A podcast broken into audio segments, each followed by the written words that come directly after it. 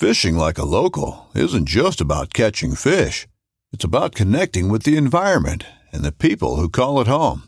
It's about hearing the stories and traditions that have been passed down for generations and sharing unforgettable moments with the people you meet along the way. Fishing like a local is having an experience that stays with you forever. And with FishingBooker, you can experience it too, no matter where you are.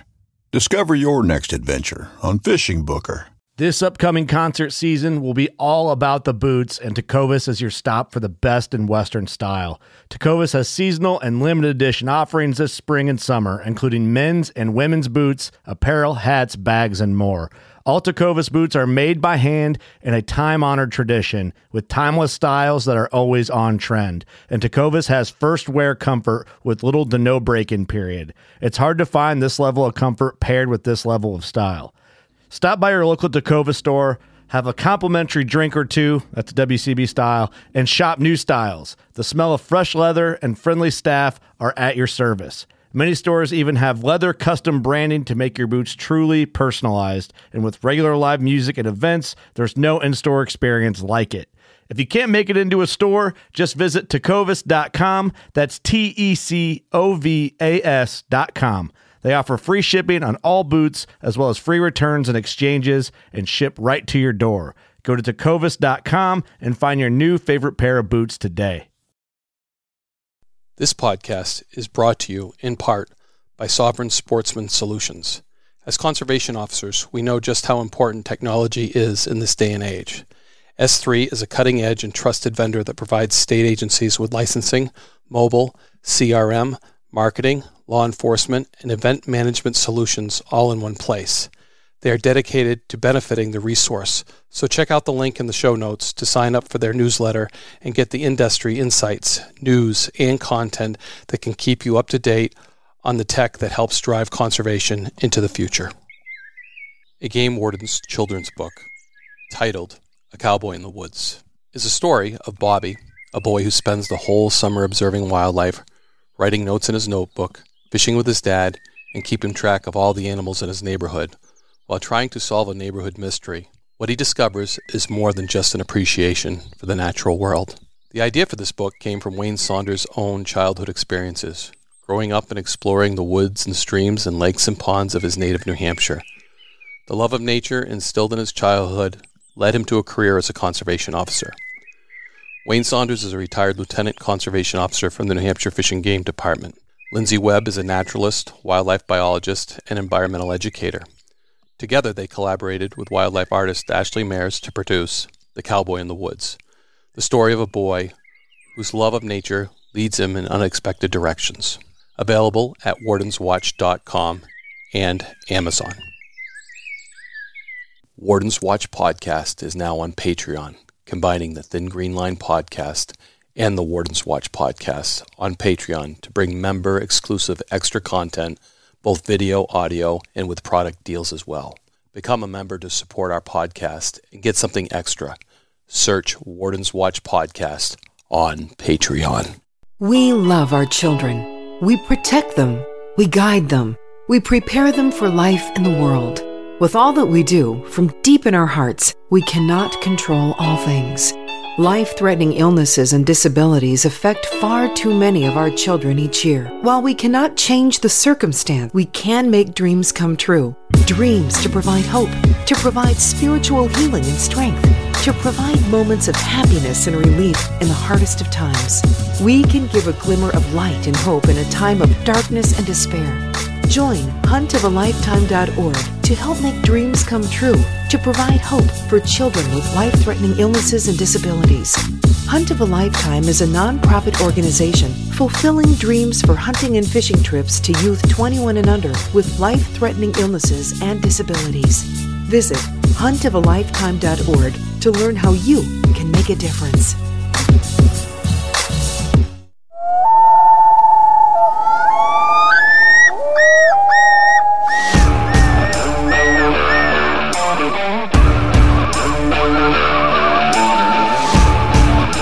Please join me, Game Warden Wayne Saunders, and other game wardens on our adventures protecting wildlife, saving lives, and having fun, all while serving the public and the natural resources of our planet. Listen to the tales and experiences of those who work in the outdoors while being entertained with stories about encounters with poachers, wildlife investigation, murder investigation, near death experiences, search and rescue missions, wildlife interactions from game wardens around the country and around the world. When I retired, I realized I couldn't let go of that legacy, but rather wanted to share the passion, the commitment, and the stories of those men and women that call themselves game wardens. This is Game Warden Wayne Saunders, and this is Warden's Watch. Scott Gray, reform poacher. Sat down with Lieutenant Jim Nealon the New Hampshire Fish and Game and myself and Scott Gray, who once upon a time in the 90s was uh, a pretty serious poacher, John. I mean, he, he took this yeah. to, you know, those guys that have to be perfect at what they do. he, he took yeah, that to, to yeah. poaching, you know, trying to get quiet, trying to have different things so he knew how to do it. Practiced at home shooting crossbows and other firearms to see how quiet they were and things like that. Buried a, a freezer in his outbuilding.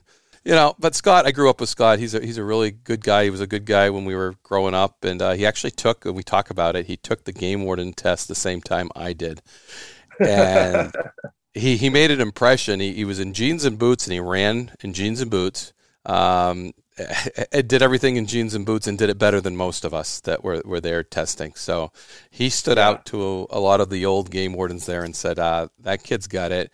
The only problem he couldn't tread water; he sunk like a rock. So, that, yeah. in hi- hindsight, he probably would have made an epic game warden. So, because he made it. We, we, yeah, man. I mean, we know that to be a good game warden, you got to be in the head of a poacher, you mm. know, and uh, to understand, especially ones like Scott. And I had, you know, more than a handful throughout my career of guys that were just diehard. They had sleeping bags and caches of overnight gear hidden in oak trees, mm. buried on ranches that they would trespass, kill trophy blacktail, you know, here on the West Coast foothills so I call them my poacher to preachers. You know, finally we busted them so many times. They were getting license revocation for life at, at stake, commission action against them, and you know they kind of turned turned the corner at that point. And some of them just started to see, you know, the error of their ways of how it was affecting the numbers of our thin green line resources, and feeling bad about it. You know, without having to guilt them into it, just by being, you know, kind of respectful, going through those interviews. Oh, great, it's you again gotcha for the fifth time, you know, and they just started to just, I think, grow out of it in a way. And they started mm. to feel the judgment, you know, kind of internally. Um, and like, you know, Wayne and all of our game wardens know that have developed really good informants and gotten really connected to our district beyond just the stuff we see out of the patrol vehicle and high visibility. These are the, you know, less than one percenter informants that turn us on to our best cases. Um, I think of you know a crooked taxidermist that I got on baiting violations, right. a bunch of fraudulent taxidermy stuff. But we just developed that relationship where I could kind of heckle with him, you know, uh, in the process of sometimes arresting him, to a point where he started to dime off commercial fishermen doing heinous violations on the South Bay of San Francisco, um, other baiting operations, crooked taxidermy, you know, outside in his field. And it led to a lot of really good resource protection cases. Hmm. Um, it's funny, you know, we talk about uh, that standpoint and what Scott was doing, but I've also got these reformed guerrilla trespass growers now that stole millions of gallons of water when they grew black market marijuana, you know, on timber property and in the national forests, non-cartel guys, but doing exactly what the cartels do without the weaponry, without the banned poisons, but they still destroyed a ton of wildlife and environment. Mm. And now they're feeling bad about it because they're getting the message through our outreach, through venues like what you and I are doing on the podcast, and reaching out and going, you know what? I was really good at it. None of you guys could catch me. Helicopter flyovers. We watched you guys drop into our grows. You know, we uh, watched you guys chase us on roads. You never caught us. We were just too good at it, but we really were messing up. And I need to make amends now just because I've you know heard the issue, I've seen how it's been approached. So um, overall, getting guys like Scott involved and having him turn the other cheek and being that kind of guy is just uh, it's the poacher to preacher model that we don't get a lot of that make our careers and more importantly protect our wildlife nationwide. Yeah, and there's no better feeling for a game warden to turn a poacher or to get information from a poacher. I mean, that's that's the real success story. That is the success story of, of what we do to turn them back. All those people that you just talked about, to turn them with that message. And now Scott understands that the wildlife need protecting, and he's yeah. probably part of that. So, and him and uh, Lieutenant Nealon have had formed a friendship over the years, which is uh, is really cool to see. And, and we wasn't it wouldn't be we wouldn't have this podcast if it wasn't for Lieutenant Nealon, you know, forming that bond with, with the guy he caught hunting after revocation, um, and and had known his poaching past. So and uh, yeah. So it's it's it's just epic, and we've all had those stories, and it's nice that someone would sit down with us and, and, and tell something they're not very proud of. Um, yeah, and that that's the thing, Wayne. Is it's one thing for them to help us; it's another thing for them to go public on a podcast form or on a news media form of any type. So, kudos to Scott for stepping mm, up. That's a big step. It is. That's a lot of eyes on him. There's a lot of judgment, you know, inherent um, for what he used to do. But there's a lot of respect I certainly have for him for making the right call, doing the right thing, and you know what? You gotta you got to acknowledge that um, anybody that's willing to make a change for the better, you got to respect and facilitate and not try to hinder. So, yeah, this is a great episode, and his stories are fantastic. Yeah. So, Warden's Watch Reform Poacher, Scott Gray.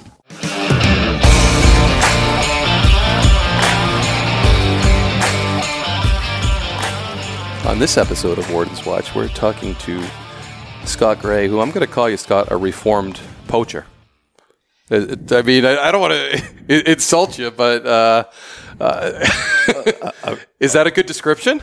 Um, yes, yes, it is. I mean, talking, and, we have Lieutenant Nealon with us too, and Lieutenant Nealon's uh, become a friend. I so to speak. You guys have been. Oh uh, yes, yes. I, I, like Jim very much. Yeah. So uh, it's kind of a unique situation going, and, and you and I we went to school together for a while, so it, right. it, it's kind of a, a very unique situation. And, and, thank you so much for, for sharing with us. Okay, uh, sure, thank you. Um, so much because it, it's kind of a unique situation where I'm, I'm going to call you reformed because you know you wouldn't be sitting here with us if you were still uh, on that path that you, you, strayed to. And we started talking earlier, and there was a lot of good stuff that came out, out of that. You know, when we talk, we're talking about the '90s is when you were active. Yes, yes, the 1990s. Yeah, yeah which is yeah. quite a, quite a, quite some quite distance quite away. While, yeah, yeah. I, I, think uh, 94, 1994. Um, I think was was the the first uh, incident there, and, and then I think maybe a few years after that. But yeah, we're probably talking like 1994 to maybe 97. It, it, my memory, mm-hmm. I think, is, is somewhere in there. And you tested to be a game warden that time because I think we were on we were we were testing at the same time, and you might remember this, Jim, because Scott, you stood out in the crowd for sure because I'll remember to this day, and you had all the wardens talking that you were you ran in your boots, you had your dungarees on. I think you took your shirt off, and I, I don't remember that, but uh, I I do remember there was I think there was an ad in the paper uh, for testing out for a Fish and Game. Mm-hmm. It was at the field PSU field Plymouth State College Field House, and yeah. uh, I think a neighbor across the street and I, I think we were 24 years old at the time, mm-hmm. and it sounded pretty cool. We wanted to try it, you know and and so I I did try it. You did. It was a very hot day. I remember it was a hot day. Yeah. Um, but I never was a, a very strong swimmer. Yes. So I think that was my Achilles heel. Probably could have been a strong swimmer if I practiced, but mm. um, but uh, I do remember that uh, that day running around in snowshoes in, in July. Was it what time of the year was that? I'm trying to. Remember. It remember. was in the summer. It was hot. You were right. It was like July, I swear. And but that's when we used to have snowshoes on snowshoes, and carry a bucket carry, a litter carry. Yeah. We had ten or twelve different events at the time, and yeah. it took better part of half a day, I think. Jump in the pool with boots on and take mm-hmm. them off. Tread yeah. water. Yeah, that sounds very familiar. Yeah, and you you stood out because I remember the wardens talking to you because you you were fast and you were doing it in boots and jeans, and none of us were. We were all in shorts and sneakers, and Scott was killed us with his times. I, I never was much of a trendy when it come to to dress and clothes. I'm just an old farmer at heart. Yeah, and that stood out, but it, it stood out that you were very physically in shape then, and that you were you were far above most. I'd say almost all of us because uh, yeah, the only your Achilles heel I remember you sink like a rock in yeah, a pool. Yeah, yeah. yeah. Oh, I couldn't tread water for the length of time. Mm. Yeah, I mean I, I can swim underwater and and a few things. I just I never could get the tread and water thing. Yeah. Maybe if I'd have practiced more. Yeah. But and then I think the other issue uh, was the written test. But I, you had at that time, if I remember correctly, you had to have at least 20, 40 uncorrected in each eye, something like that. Yep. And I, I, that was kind of iffy too. Yeah. You know, I have astigmatism. So I don't know if that changed today, you know, because of all the discrimination laws and things. But but I know at that time, I, I don't think it was a, definite no. But I remember there was a my vision, my uncorrected vision level was also a a, a, a possible Right. obstacle for Yeah. me. Yeah, yeah. Yeah. And you wear contacts now? No, No. no, no. I You just live with it, or well, I have I use glasses to read. okay? Yeah. Okay.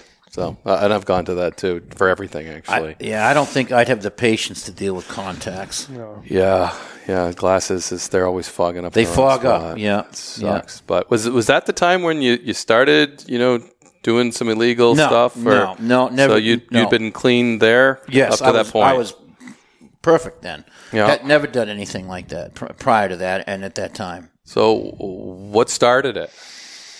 Well, um, I think it was a frustration, uh, you know, hunting around my area that just really wasn't any deer. You know, maybe it, it to me it, it was just too hard to get a deer around here. You know, maybe that was some of it. Um, I don't know. Just just made a bad judgment, I guess. Yeah. Yeah, but when you're young, you don't know any better. Well, I don't know if I was all that young. I might have been in my late twenties, but But when you do something, you, you do it, don't you? I, I, I always have. Yeah, I always have. You know, when I when I focus on something, I I tend to maybe I get a little obsessed with it. Uh, You know, in, in some ways, I'm a perfectionist. I I try to you know do pretty well at what I do. I got into powerlifting. I, I know during my uh, I think illegal night hunting, the suspension was five years, um, and I couldn't hunt. So I got into powerlifting, and I, I became very good at that. It just gave me something to focus on other than hunting. Yeah. you know, and I, I did very well with that. And um, uh, yeah, I, I you know the areas where I was hunting. I mean, you, you can't make any noise.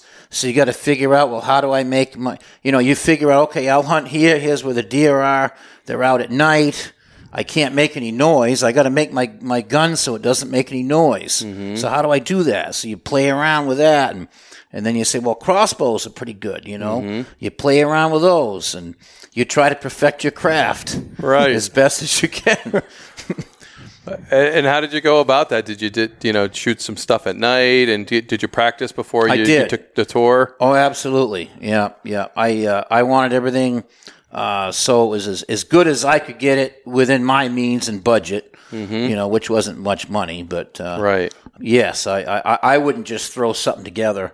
Uh, I, I if I'm going to go to that trouble, I want it to work at least as best as I can get it to work. Mm-hmm. Yeah. So what what did you start out with? You talk about that. I mean, we Well, I'm trying to remember. Was it a 22 or was it? It was always crossbow? 22s. Al- Always You didn't- 22s. Nothing. In, well, you couldn't quiet anything uh, than a 22. It would Yeah. it would be too much work. I think I used the. Uh, I think crossbows and t- crossbow and 22. I think I used simultaneously. I don't think I started out with one and then went to the other. I think I used both, or Mm-hmm. or was planning to use both. Well, I'm sure one was easier to conceal than the other. Well, crossbows are.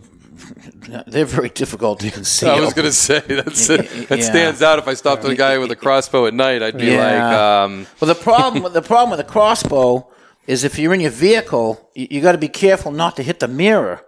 You know, because you know those things are all folded back, Mm-hmm. and you forget when you release it, they're going to spring forward. So you know you got to be careful that you don't hit the mirror of your vehicle. So I need to check for broken mirrors. That's right, broken mirrors. uh, You know, if a guy, if you catch a guy in the field late at night and his mirror's broken, you, that might be why. it could be. You know. yeah. Did you ever break a mirror? No, I never did. No. I came close, but Yeah. you know, because I would practice, uh, you know, out of the Out of the- out of the car, just to see how it would work and all that. Yeah, yeah. And did you buy a specific car to go?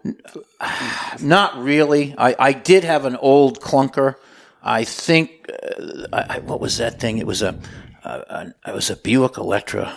Um, what was that car I had? I had a, a Buick Electra. I forgot the year of it. Mm-hmm. Um, I bought that from a guy at work that I worked with, and it was like a five hundred dollar car. It was a big boat. Yeah, you know, with a big trunk. Big trunk. Yeah, yeah, big, big, uh, big, roomy trunk. Mm-hmm. Yeah, yeah. In the area you hunted had a lot of deer. Yes, that's what you selected. That's why you went there. Yeah, go go where the deer are. Yeah, yeah, yeah. And so you did. You must have recon that first. I'm assuming daylight or not. Uh, I, I did, and, and I, I didn't really realize that place was like that. A, a friend of mine, uh, not related to any of the activities that I did, but uh, a friend of mine that, that I worked with uh, one day. I used to work for a tree company, mm-hmm. and uh, we were working in, on power lines nearby that area. And I think for lunch, or maybe in the afternoon, we're like, "Well, let's let's run over here. I want to show you all these deer." He took me down onto that location. I couldn't believe the deer that were down there. I was like, "Wow, this! I've never seen anything like this." You know, I guess that was the the the forbidden fruit on the tree. I don't know, know? but uh, uh, yeah, that's how it happened. Yeah, just huh. yeah. And how many deer before you were detected did you think you killed? Ah, uh, I I don't really recall. Yeah. I, I I don't recall. A lot? No. No. No. Of no. just a few, huh? Don't recall. I think the statute of limitations is done, Scott. Yeah. So.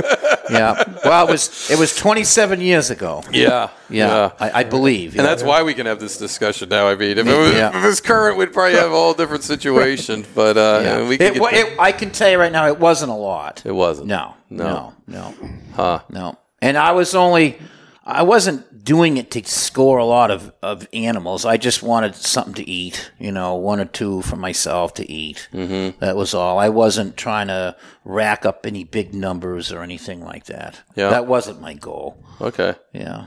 No, that makes sense. So, but you did, you were successful. You killed a few animals. You brought them home. I don't recall. Okay. they never caught me with a deer. Yeah. You know, um, as I recall the night, um, I was basically just kind of turning my car around in a in like a uh, kind of a turnaround area, and all at once I see some lights come on, kind of up in a upper parking lot, mm-hmm. and it was it was a it was a fish and game vehicle, and um, but the, I wasn't shining on a deer or anything, but but um, you know, I, I was kind of, you know, I'd pulled into this road and I was just kind of sweeping with the headlights slow, mm-hmm. probably a little slower than a person would normally do turning around. I think that's what tipped him off. Mm-hmm. And uh, it was, uh, I'm trying to remember the name, Officer Dave, Love, Dave Lovequist. Yep. And I don't remember the, the other younger guy that was with him. I don't recall. I don't remember mm. his name, but. Maybe, uh, I don't know if it was Brian Abrams or. I don't. I remember Lovequist because that's kind of a different name. Yeah. I don't remember, but uh, but they were very nice. You know, they they uh, of course they found you know the crossbow, you know the the loaded crossbow in the car. Okay. You know, and that that was another t- t- giveaway. So uh-huh. that that's but but I never I, I I hadn't shot a deer. I wasn't even shining the lights on a deer.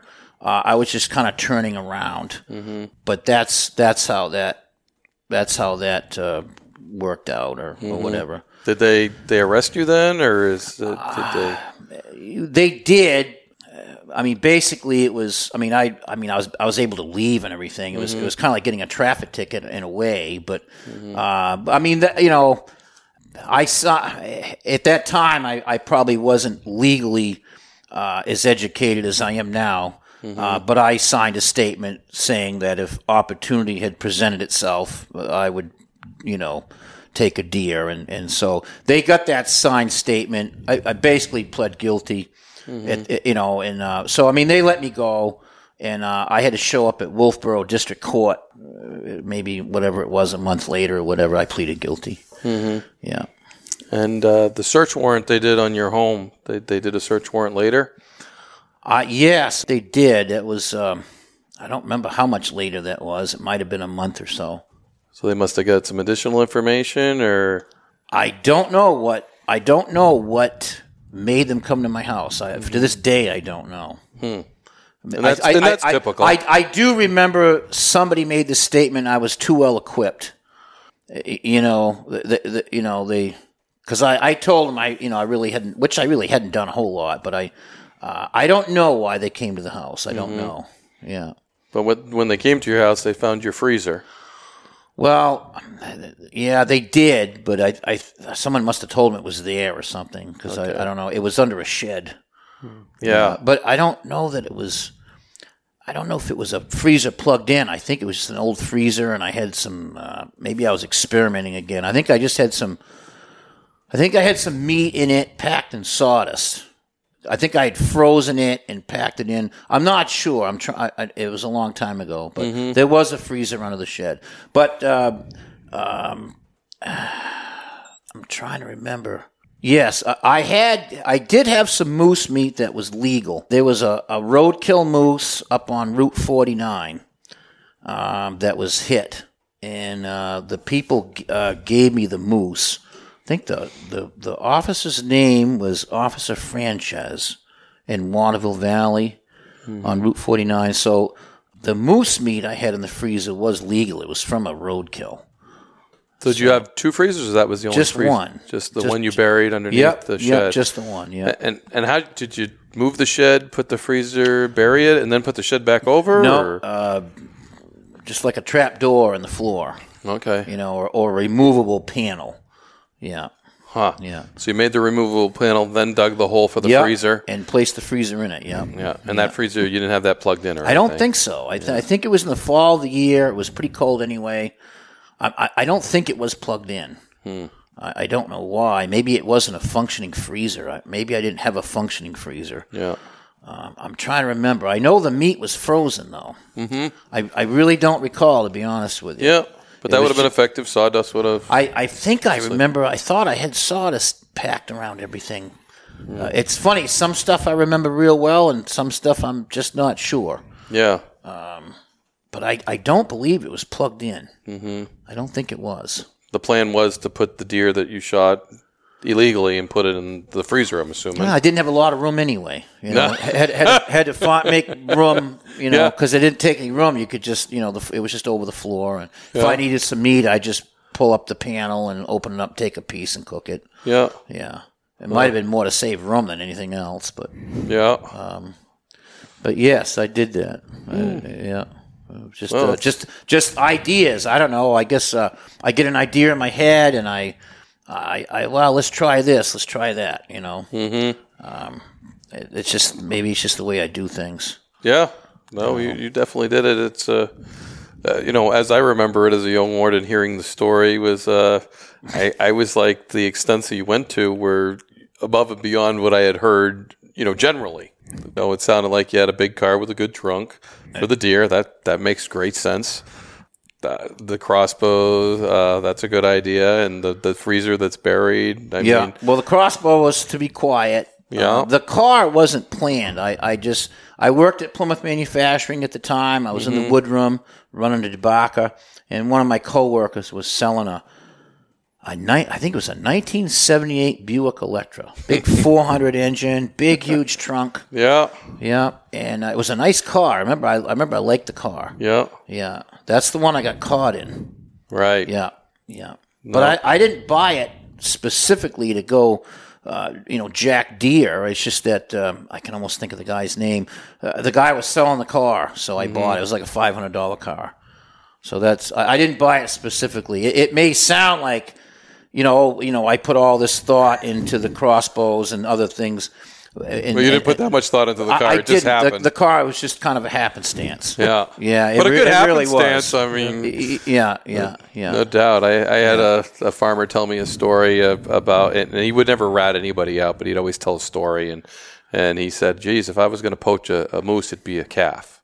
I said, "Really?" I said, "What what pickup would you drive?" Oh, I wouldn't drive a pickup. I'd drive a, a big car with with a big trunk. I'm like, how are you going to get a moose in the back of a trunk? Uh, I'd have I'd get a calf. So when I said, "What what color of the truck? What, what, car would you have?" Oh, it would be a green, like that, that old green.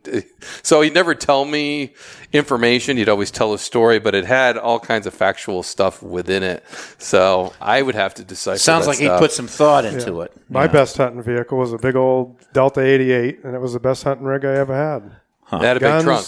Big trunk, guns, everything fit in it nicely. Yeah. And they could go. Those those oh, yeah. cars could go, yeah. man. Yeah, they put down. Mind, you didn't mind hurting it. No, the old 400, like you said, they they put some engines in those big cars yeah. back then. Yeah, yeah, good getaway car. Yeah. Well, wasn't the isn't the national sport of NASCAR the the roots was to for the moonshiners it to was. outrun the revenue agents. It was. Yeah, yeah. necessity is the mother of invention. Yes, no doubt. Yes. no doubt. So. So you got you got prosecuted for the, those poaching deer, and then you lost your license for five years. Yes, but you continued to hunt. Uh, I did, and at that at that time you could hunt in Vermont. If at that time, if you lost your license in New Hampshire, you you could hunt in Vermont. Uh, I was hunting in Vermont. Um, I once in a while I would hunt in my backyard, so to speak. Mm-hmm. You know, um, but mostly I did legally hunt in Vermont. Mm-hmm. But I did get caught uh, hunting. I, I, I, it was I was still under suspension, uh, and I did get caught uh, hunting. Yeah, yeah, uh, uh, pretty much, you know, on the road I live on. It was just uh, up on the hill there. Mm-hmm. Yeah. So uh, I just, I, I just couldn't stand not hunting for yeah. five years. And that's what I remember about that event from what Scott told me. I mean, I remember the initial conviction that Lovey got. I was down in southern New Hampshire, and and uh, I remember hearing about it, and I was somewhat jealous because it was a pretty good case. Yeah. And then when I transferred here in '95 or '6 or whenever I did. I remember Lovey saying, "Oh, you ought to keep an eye out for Scott Gray," and I'm like, "Well, all right." And over the course of the next year or two, I kind of got to know Scott a little bit, and then I well, I, I was I, I, was trapping was because trapping. it's a separate license, mm-hmm. so you I was able to trap. So I know what it was. Um, how we kind of met was um, uh, the Nesbits, uh, that trailer on Quincy Road. Um, a, coy- a big coyote had pulled got it pulled the stakes on one of my traps mm-hmm. and it went across the cornfield and underneath this mobile home and i guess the guy got up at 11 o'clock at night to the sound of his dog and something fighting under the mobile home i guess he went out with like a 30 6 and blasted the thing at 11 o'clock at night but my trap had the name on it my name on the trap mm-hmm. so they call Fish and Game so i i think he because all i remember is i was I was in my yard uh, one uh, mid morning, maybe early afternoon. I was just going over some 330 conibears, and I heard something behind me, and it was Jim Nealon. And he goes, Did you lose a trap? I says, Yes, I did. And then he explained how it was one of the largest coyotes that you'd ever seen, and you hated to cut the head off it, you said.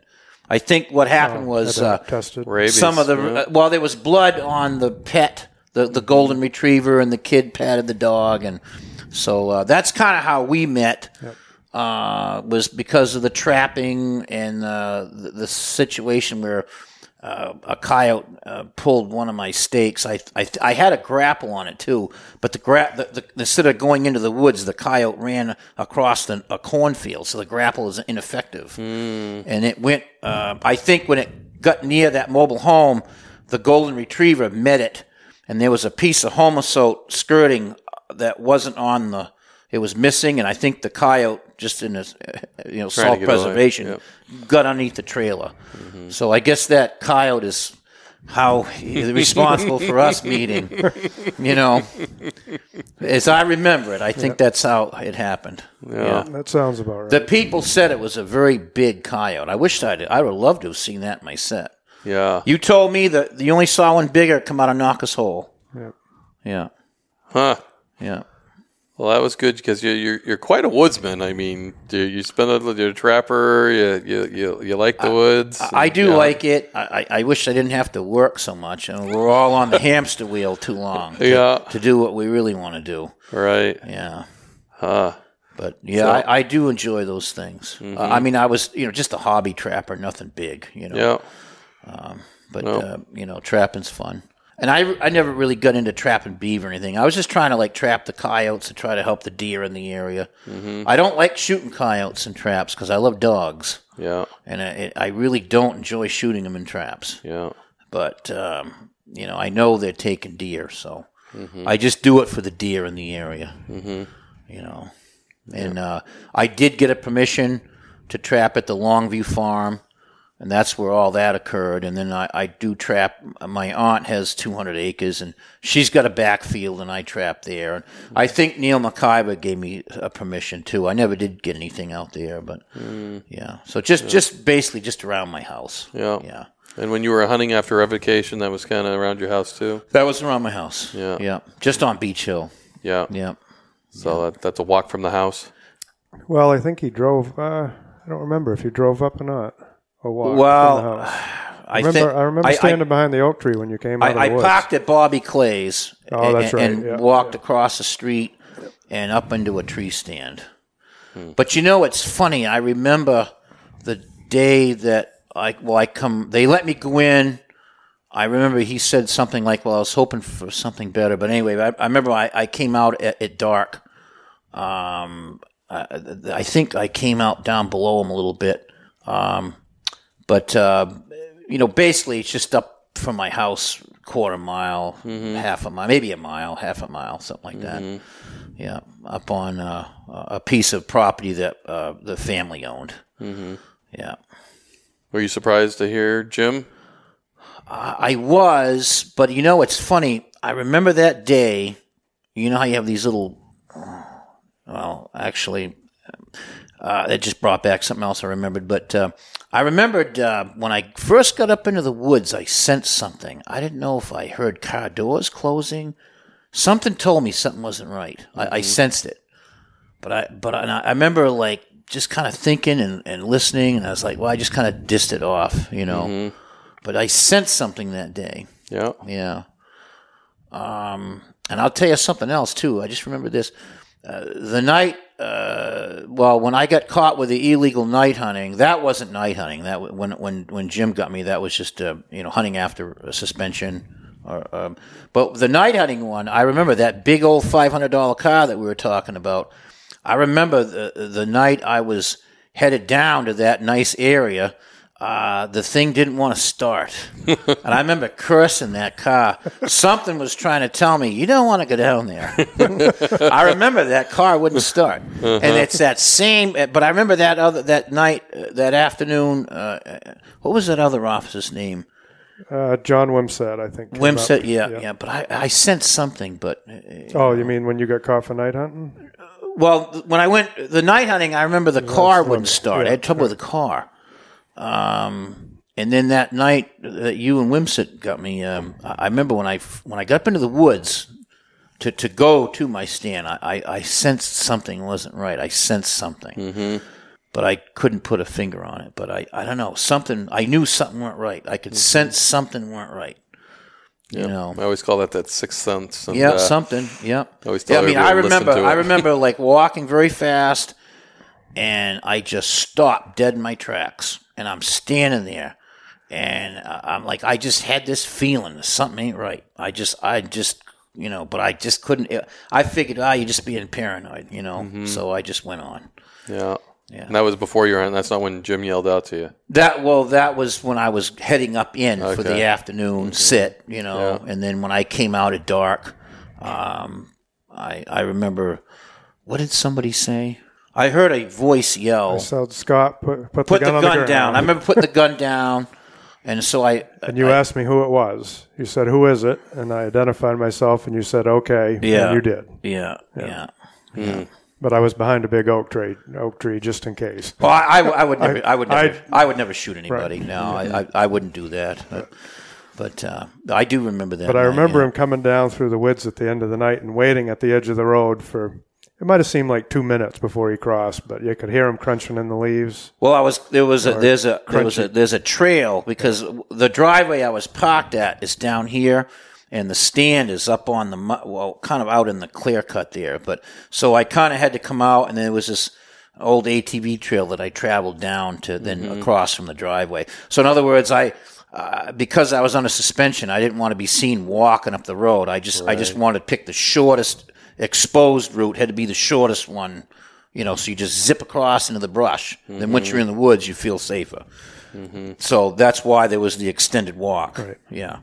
How did you know he was up there? Does that I mean? Well, I had obviously when I transferred, he had been told to yeah. keep an eye out for him, and over time, you walk pieces of property. I mean, mm-hmm. I think that's maybe your aunt, so I knew it yes. was family property yes. somehow. yes, had walked that piece not on that for that particular reason, but noticed a tree stand and then decided this was the night I was going to sit there and mm-hmm. knew what Scott was driving and knew it wasn't packed at his house, but at somebody else's house in close yeah. proximity. So I said, well, now might be the best night to sit here. And I think uh, up the road was a the Herb Carson with the Forest Service yeah. lived up the road, so it was a handy spot for me to hide my cruiser, mm-hmm. sneak yeah. down through the woods, and stake out the edge of the road.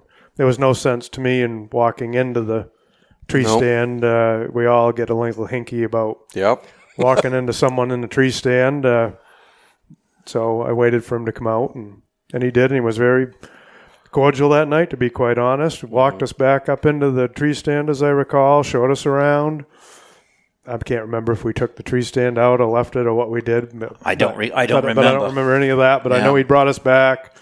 Went out once again. I'm not sure if he was smart enough to give us the written statement again, but I don't believe I. I, I don't think so, and I'm not sure we I, even I, asked for I it. I don't think you asked me for. it. I probably figured I had enough as it was. Mm-hmm. Yeah, yeah, that's how I remember it. Yeah, yeah and that was I don't know. I don't remember how many years that was after the, the illegal night hunting conviction. Was it, it was three? Around, eh, maybe you were three years into your suspension. I think I was. Yeah, yeah I think I was. Something. And like I can't that. remember if that added time to it or did it added three years. Yeah. So right. I wasn't able to hunt New Hampshire for eight years. Wow. Yeah, that's a long time. So that's why I got into the trapping and the powerlifting. Mm-hmm. Yeah, this something to focus on. Yeah.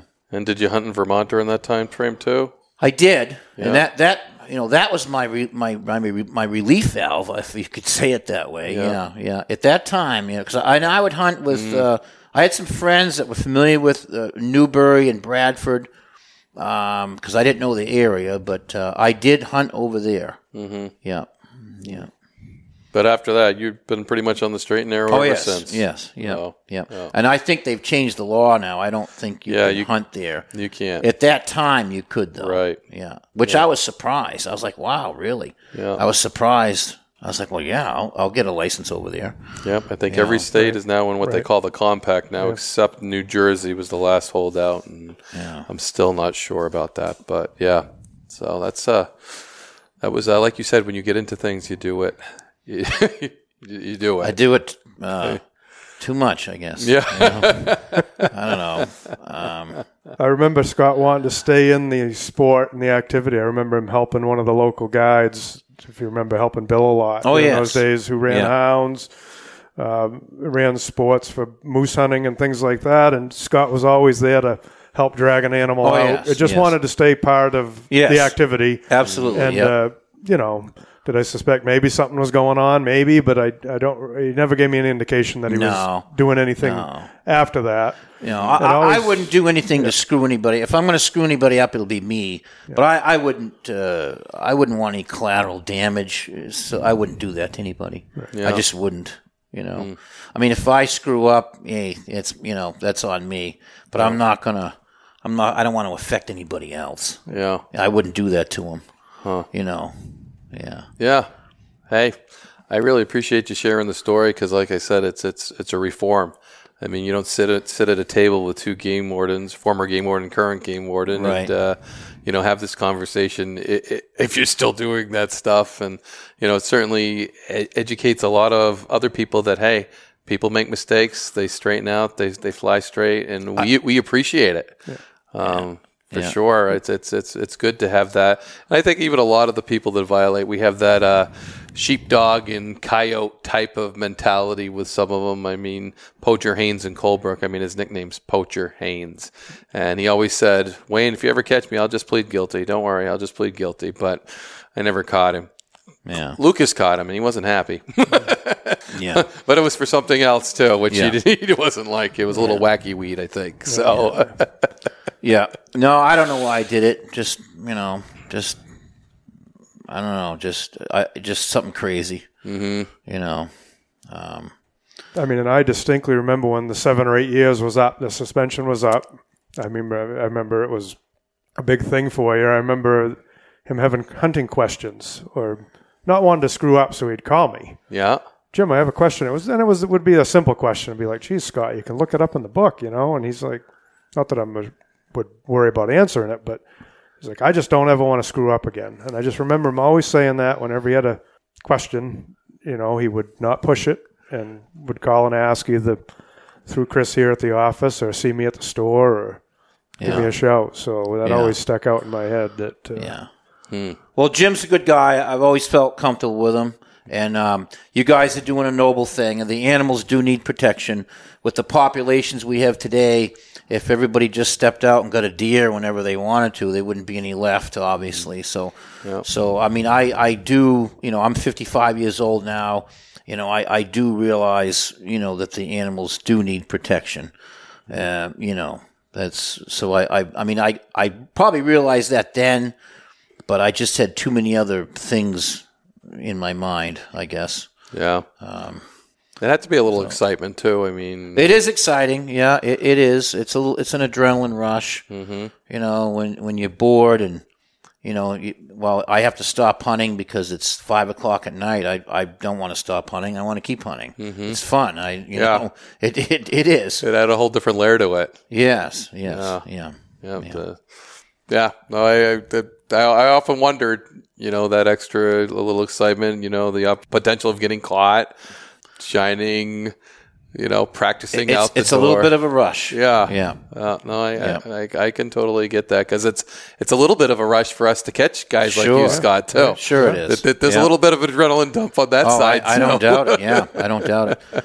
Yeah, and so I would imagine uh, being a, a fish and game warden because um, you're always dealing with armed uh, suspects. Mm-hmm. I, mean, I mean, I know the regular police you know, have armed people. But I mean, as a fish and game warden, uh, probably just about everybody, unless it's a fisherman, just about everybody you deal with is armed. And even they have a knife quite often. I must admit, we probably get complacent um, mm, yeah. at times around firearms and. Yeah, I think people. people. that hunt, even most poachers, I think are.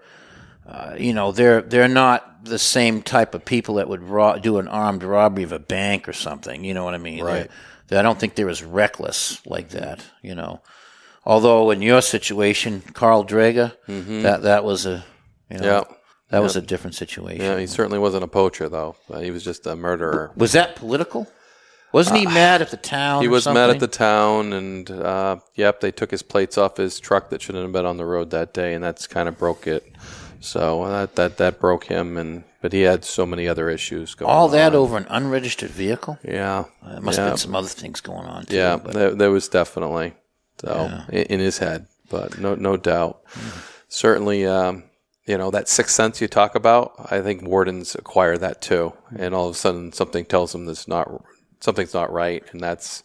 I always tell the young guys when you when you feel that, especially when you like you said when it's new, believe it yeah. Because I, I think that's your body tells you there's something wrong there. So I don't know if you ever had that experience too, oh, Jim, yeah. but it's just all of a sudden there's something wrong, yep. and uh, it's that those other senses that tell you, and that's the way we deal with hunters a lot with with whether it's just all of a sudden something's not right here, and that's when you become very aware of your situation and your surroundings. And yeah, in the uh, current political climate, that's that's really uh, you know, it's it's a little different today than 20 years ago. Mm-hmm. Yep. You no know, doubt about no doubt. But you know, Jim was hugging a big oak tree just in case when yeah. when when Scott Gray oh, came out. Yeah, well, I, yeah, I, I, would, I would, I, I, would never, I would never shoot anybody. Yeah. Uh, in, in it, no, I, I, I would never do that. Um, mm-hmm. I mean, if this country was being attacked, yeah, you know, if the Chinese invaded. Uh, Hampton Beach, I'd be right down with, there with my deer rifle and leveling I'd want to right be beside you too. you know, but no, I, I, w- I wouldn't. Uh, I, I, wouldn't shoot anybody. Yeah. You know, not, uh, well, not, uh, sometimes we don't know that, so right. we try no, to be a little I, bit, a little more prepared. Yeah, but, yeah, um, yeah. So, but no, I, yeah. I appreciate you taking the time, sitting back down, and uh, sure. sharing that. And I'm sure all, all, the listeners will really appreciate the, the Reformation. It's just it's it's, it's a good thing. Uh, there's there's other guys out there that have done that uh, this is kind of a unique thing. I actually did a podcast with a Nevada game warden whose father had shot a deer at night, got arrested why he was there as a young kid. Oh. One of the other ones that I interviewed uh, actually was the arresting officer in that case and what kind of made that connection. So we may be doing a podcast down the road on that, or it may appear in International Game Warden magazine. But those are the kind of contacts and you know we, have talked about that but his dad shot a deer illegally at night huh. got arrested for it while he was there and years later here he is a game warden and reconnects with the game warden that uh, actually arrested his father. Hmm. So it's yeah. kind of another unique story. But hey, man, thanks for sharing. I appreciate it. Okay, thank you.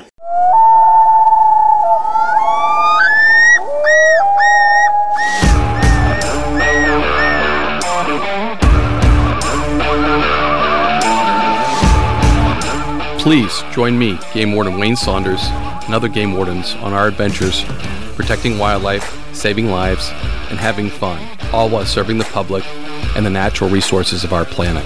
Listen to the tales and experiences of those who work in the outdoors while being entertained with stories about encounters with poachers, wildlife investigation, murder investigation, near death experiences, search and rescue missions, wildlife interactions from game wardens around the country and around the world.